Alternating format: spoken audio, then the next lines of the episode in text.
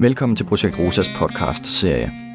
Under temaet Recovery og deltagelse skal vi høre afsnittet Deltagelse, Social Kapital og Recovery med chefkonsulent i Social Udviklingscenter SUS, Agnete Neidel. I dette afsnit skal det handle om, hvorfor ikke professionelle relationer og deltagelse i civilsamfundet er vigtigt, også for mennesker med komplekse psykiske og sociale udfordringer. Det handler blandt andet om ulighed i social kapital, Mm. og så handler det om deltagelse i meget bred forstand som en komponent i recovery-processer.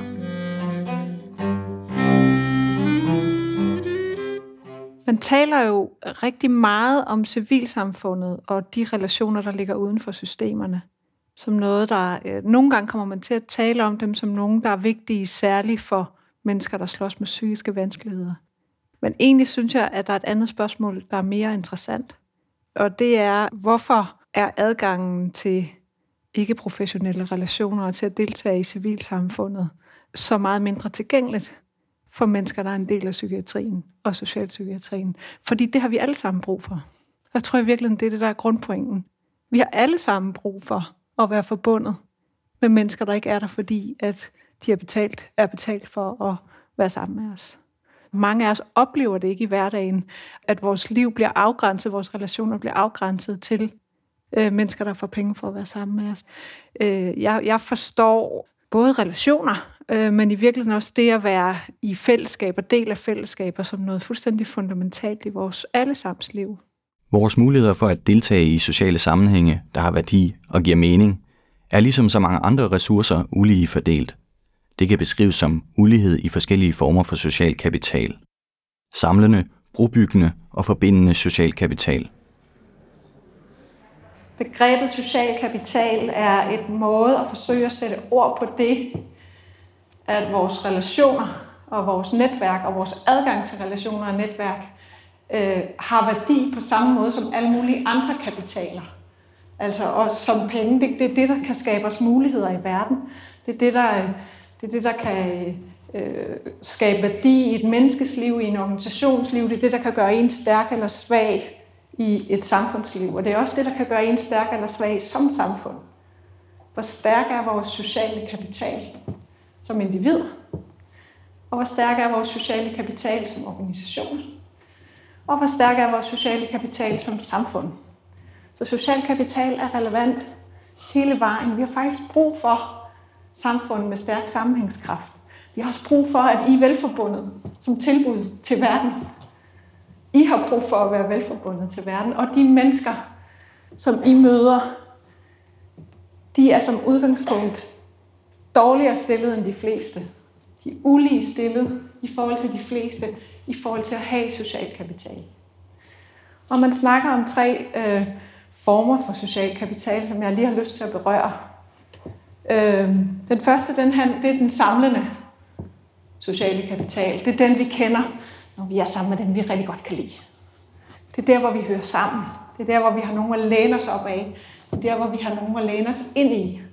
Nogen, vi kan regne med, er der. Også når det brænder på.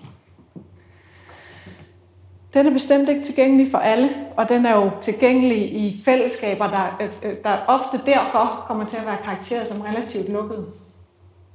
Fordi vi netop er sammen med nogen, vi synes ligner os, og som, øh, og som, og som vi er trygge ved. Den er vigtig. Men faktisk synes jeg også, at de andre to kapitalformer er vigtige. Den, de kalder brobyggende kapital, øh, social kapital, den handler øh, om, kender jeg nogen, der kender nogen, der kan give mig muligheder i livet. Den er folk også ulige stillet i forhold til ofte, når de rammer jeres systemer. Det er den pis vigtig. Det er den, der kan give adgangen til deltagelse i andre fællesskaber. Kender jeg nogen, der kender nogen? Og kender jeg nogen, der vil vouche for mig? Som vil sige, han skulle god nok ham, der bare tage ham.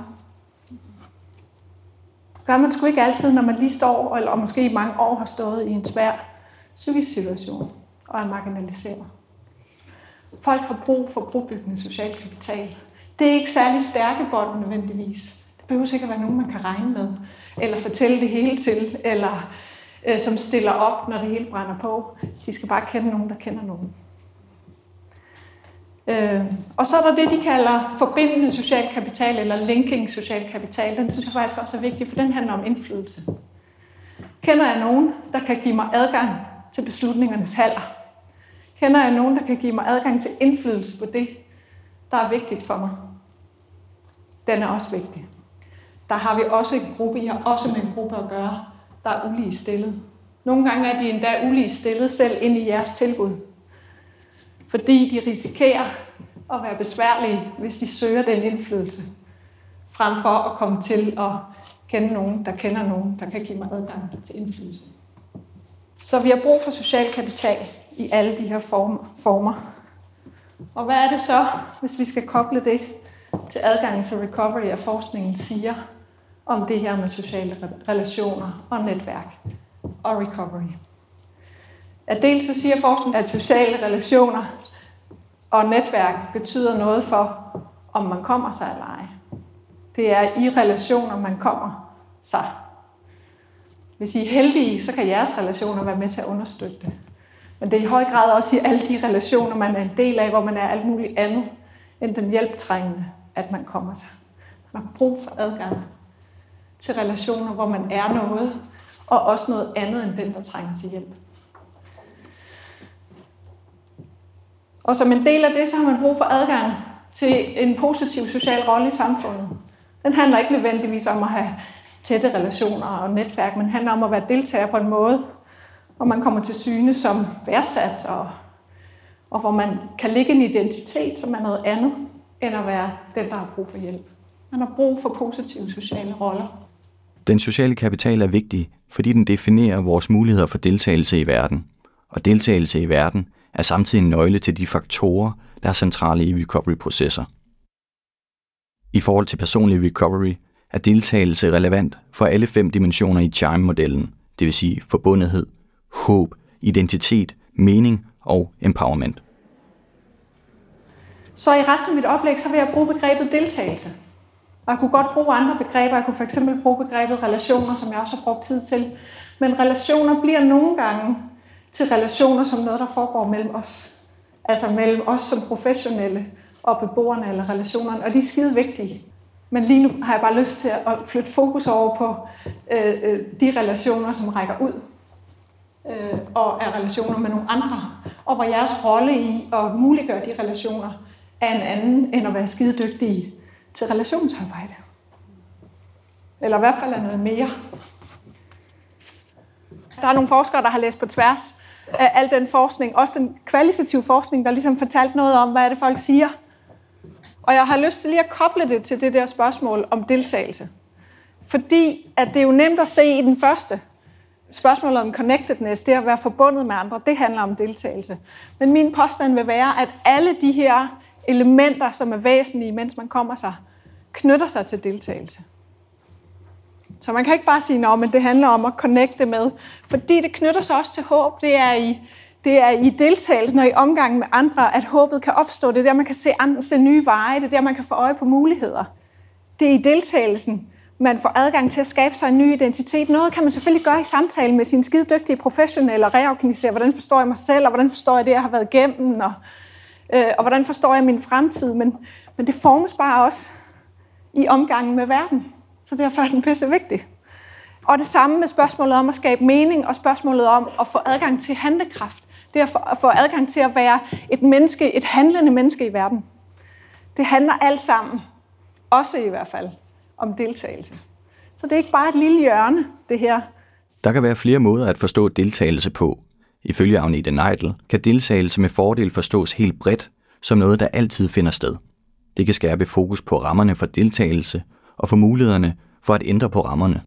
Der er en måde at forstå deltagelse, som faktisk ikke handler om, hvor meget aktivitet og hvor meget omgang med verden man øh, udviser, men som handler om, at vi alle sammen hele tiden er deltagere i verden.